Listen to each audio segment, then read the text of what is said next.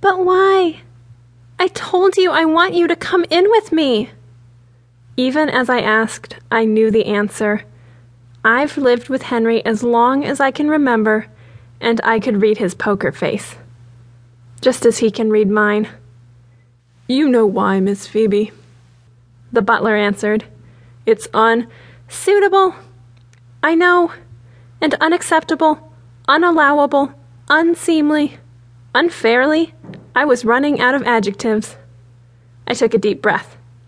Unfortunately, I don't care. I need you in there, Henry.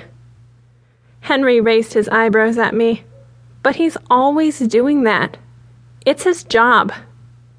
He bent down to whisper, He's only a lawyer. They don't bite. Right. I stared at him with my x ray vision. You can go without blinking for a long time if you practice. Henry backpedaled. Well, some do, if the occasion calls for it. But you're his client. That makes you. The boss? Exactly. Now, I'll run down and get a tribune to keep me company. I promise faithfully not to do the crossword puzzle without you. Awkwardly patting my shoulder, he abandoned me to my fate. The lawyer's hair had long since abandoned him, except for some stubborn high altitude tufts clinging to his ears. He stood up creakily and introduced himself when I walked in. Mr. Grosbeak's teeth gleamed sharp and yellow.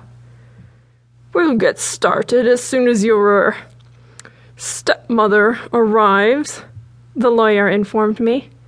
If you please, miss. He gestured to a seat across the conference table. I hate waiting. It's not something I do well. But anyway, I sat down.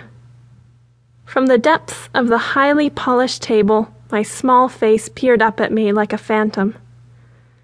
Gold rimmed glasses threatened to ski down my nose. Waiting is boring. I got up and looked out the window. Even in the late March drizzle, Chicago's State Street bustled. Limousines and town cars the size of matchbox toys jockeying to double park. Bug sized pedestrians with umbrellas scurrying faster than the cars. From 28 floors up, it was like watching television with the mute on, and about as interesting. I sat down again. Coffee, miss? Oh, forgive me, perhaps pop? Mr. Grosbeak asked. I shook my head. Clearly, the lawyer wasn't used to children. There we had something in common. I'd spent most of my life around grown ups mainly my butler, Henry, he who is never unsuitable.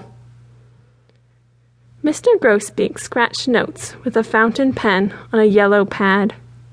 Catching my eye, he explained, I can't waste time at the rates I charge. But aren't I paying for your time now, Mr. Grosbeak? His eyebrows lifted like Henry's, only bushier. Yes, in a way, that's true though you are a minor. A minor? I imagined high hoeing off to work behind the seven dwarves. Underage. You won't come fully into your inheritance until you are much older. Oh. I thought for a minute. What's my new, er, stepmother like? I've never met her but I presume she falls into the same category as your previous.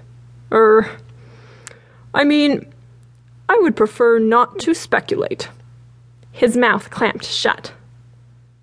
Mr. Grosbeak's evolutionary ancestor had to have been a crocodile.